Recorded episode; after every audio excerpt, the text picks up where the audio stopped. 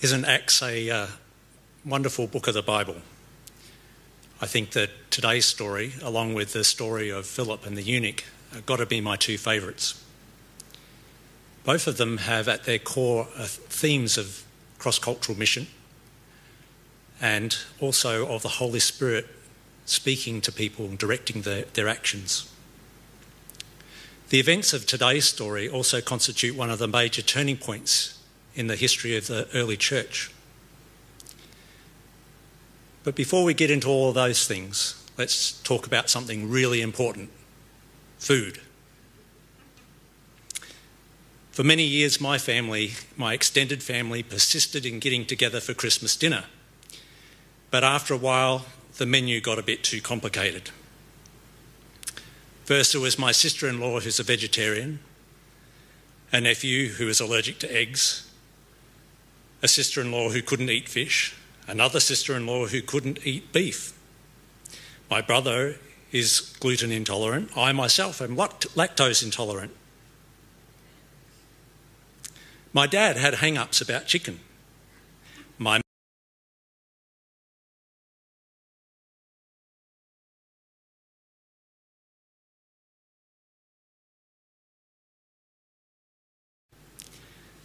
It makes hospitality a little bit difficult, doesn't it? In all, in all cultures, different cultures, eating together, giving food, and graciously receiving food is central to hospitality. This is particularly true in traditional cultures. In rural Cambodia, where Ali and I worked, one of the most common greetings was Nyambai, how are you? Have you eaten yet? If you answered not yet, well, you had to be prepared to eat what was on offer. Working cross culturally gets a bit tricky when it comes to food, especially if you think too much about hygiene. I remember when I was training to be a missionary, a returned missionary from Africa came to talk to us. He told us about a well renowned, well respected international worker who had spent a lot of time in Africa visiting uh, remote villages and promoting the planting of trees. The work of this man was apparent for many years after, transforming those villages. The missionary that was talking to us visited that area some time later and asked the, the locals about that man. They said, Yes, we remember him. He was the man who didn't eat any of our food or drink our water. That was what they remembered him most for how he had offended them, not the good work he had done.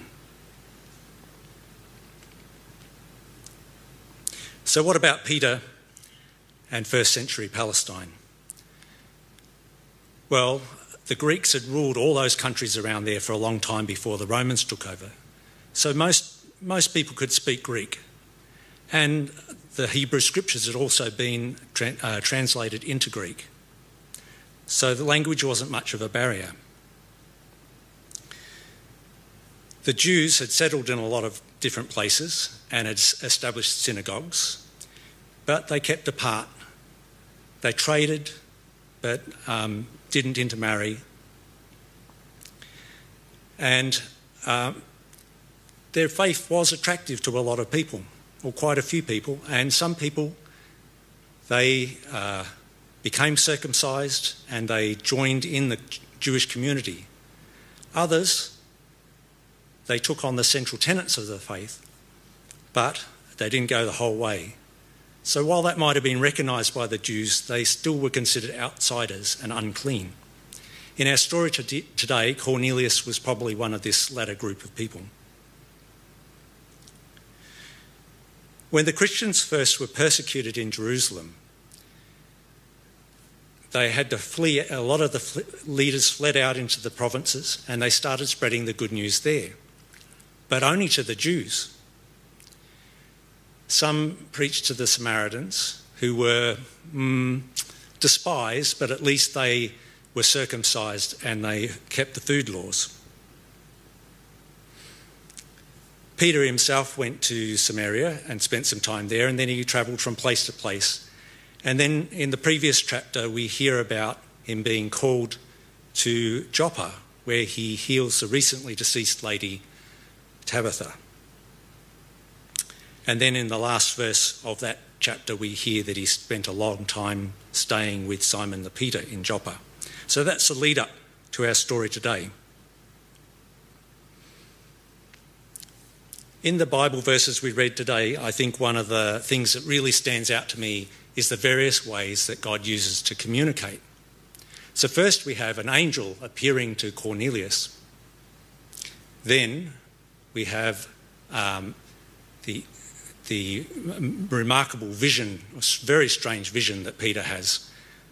And uh, it's repeated three times over. And then the Holy Spirit actually talks directly to Peter and assures him that he should go with these men that have come looking for him. Throughout the Bible, angels have, uh, God used angels to bring messages to people, to reassure them and support them. But we don't hear much about angels nowadays. It seems to me that Acts shows a significant transition for God's telecommunication strategies. In this passage, we have an angel appearing to Cornelius, who's not yet a Christian but to Peter, who's an apostle, it's visions and direct words from the Spirit. Sure, in, in, in chapter 12, it's an angel who leads Peter out of the prison cell. But as Acts continues to go on, uh, it seems like it's more and more the Holy Spirit that leads and guides people. You see, as Christians, we have the Holy Spirit living with us, in us and therefore we have a direct trunk line to God. Maybe if we're in tune with the Holy Spirit, we wouldn't really need to expect to see angels. Excuse me.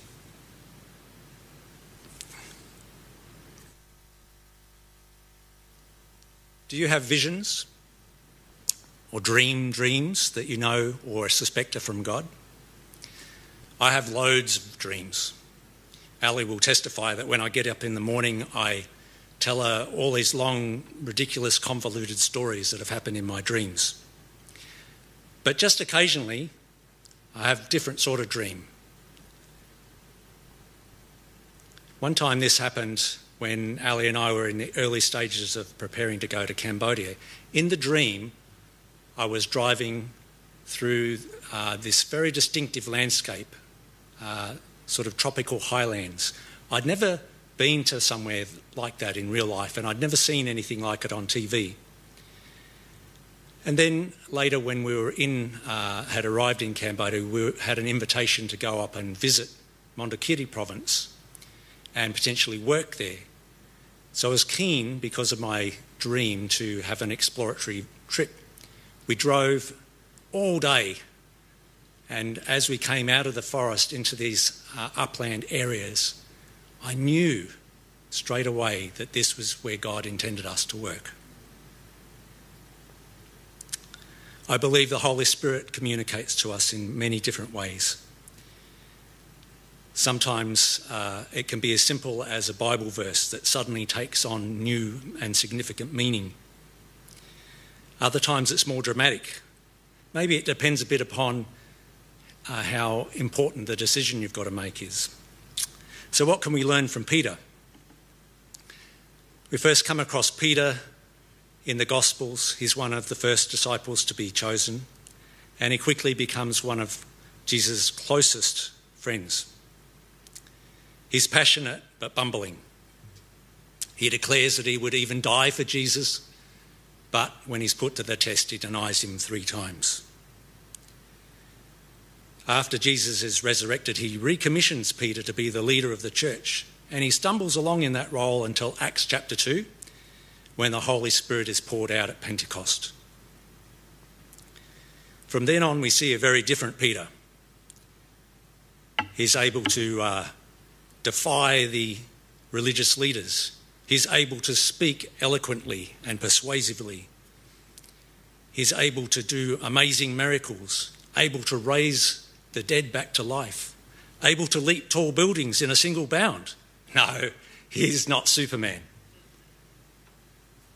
Did you notice in our story how when Cornelius tries to bow down and worship Peter, Peter says, Get up, I am just a man too.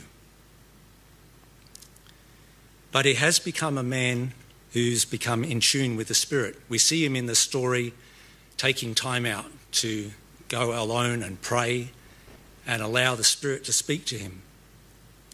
And when, when the Spirit does speak, he's willing to follow the lead.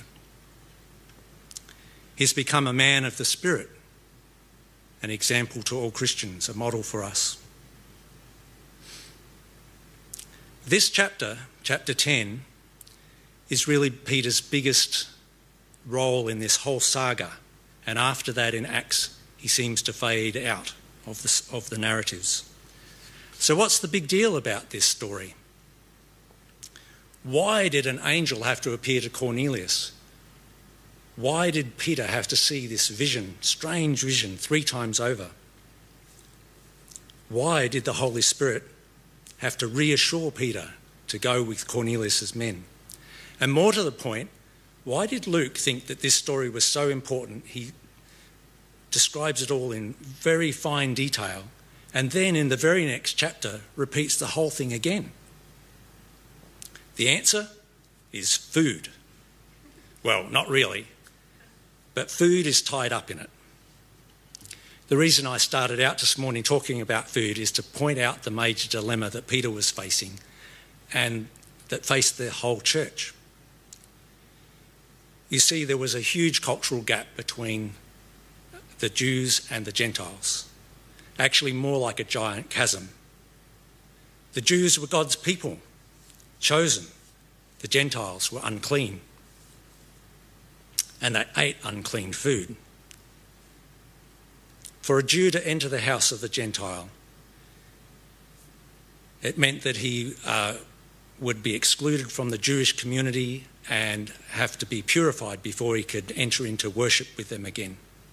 It's a little bit like taking a holiday in New South Wales and then trying to get back to Victoria. Just a joke. In those times, to enter a person's house, it was given that you would eat there. Apart from circumcision, what you ate was the main outward sign of your commitment to the Jewish faith. So it was very important. Now, if we take a look at the slide, um, you have a little illustration of what Peter might have seen and the animals there that he was confronted with. From early childhood, we're all taught what is acceptable as food and what isn't. And when you're brought up with assumptions about food and about other people and their habits, it's hard to get past them. You can really understand Peter's complete revulsion and his, uh, his strenuous objection when he's told in this vision to get up kill, and eat them.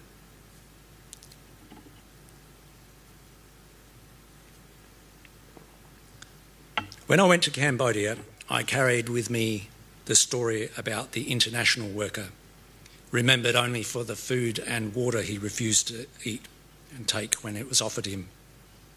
I therefore had a policy to eat with joy whatever was put in front of me. And after 13 years, I grew to quite like a lot of Cambodian dishes. However, I still found it hard to fully enjoy a bowl of soup that had pieces of chicken's intestine floating around in it. So I really appreciate what Peter was, must have felt when he saw this vision. To change Peter's heart fully, the Holy Spirit had a tough job. And the vision, this vision was only a means to an end. He would have to accept not only unclean food, but unclean people. People so different to him that he would never normally enter their house and would, would never have um, told them the good news.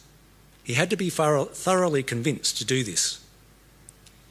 So, after the extraordinary vision, an extra prod from the Holy Spirit, and then hearing the men from Cornelius tell about the angel, he seems willing enough to go with them.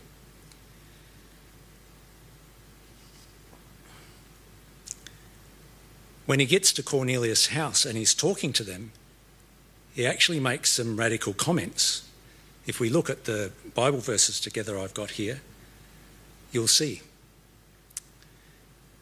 It says in uh, verse 28, this is what Peter says God has shown me I should no longer think of anyone as impure or unclean.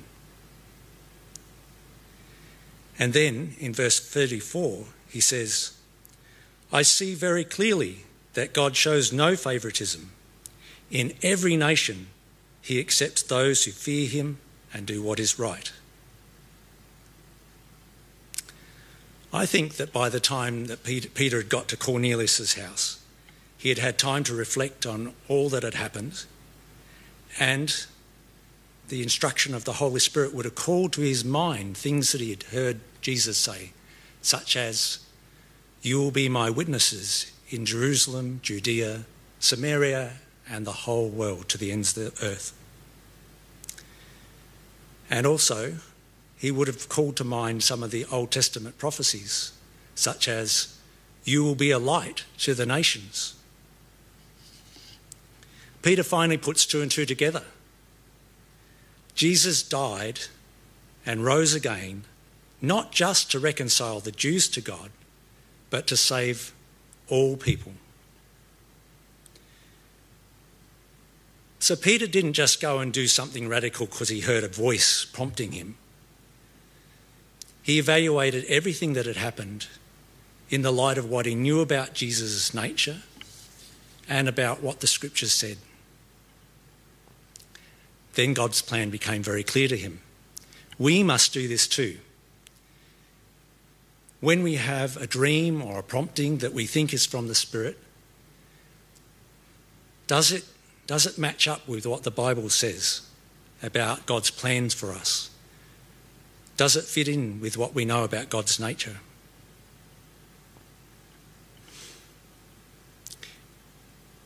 In chapter 10 and in the following couple of chapters, Peter seems to have become quite comfortable with staying in Gentile households and eating with them. But we get this interesting little snippet in Galatians 2 11 to 12. It seems that some Jewish legalists had come up to the city of Antioch where Peter was and Peter gets fastidious again. He starts only eating with the Jews. That's until Paul challenges him. It seems that this food thing is so ingrained it only takes a little bit of peer pressure for the old habits to resurface. It's just easier to hang out with people like yourself, isn't it? And gee, it's just really hard to look past those bits of chicken intestine floating around in soup, I can tell you. So the Holy Spirit had done a remarkable work in Peter, but he had to keep working on Peter. He has to keep working on me, and he has to keep working on you. And we have to keep each other accountable, just as Paul had to keep Peter accountable. Now, just as Peter's vision was not primarily about food, neither is my message today. It's about how we regard other people. So I challenge you to look at your attitudes to the people around you, those who are different, with, with different lifestyles, different goals to yours, those from different cultures, different religious backgrounds, people who speak English with difficult language, uh, with different uh, difficult accents, or maybe they don't speak English at all. With the Holy Spirit's help, is anyone too difficult to love? Too hard to invite into your house? To eat with them? Don't all people deserve a chance to hear about Jesus and to know that they can be put right with God? Are your philosophies around food helpful or harmful in creating opportunities for hospitality? Are they harmful or, or helpful in accepting hospitality? Do you treat all people equally? Growing up, I have to admit that I looked down on people who drank and smoked. That was because in the church that I grew up in, these activities were frowned upon. So somehow in my mind, I'd associated these things, these things were bad, so the people who did them must be bad too. They become different to me, outsiders. It takes the Holy Spirit, it took the Holy Spirit to um, point out the error of that to me and to change me, make me accepting of others.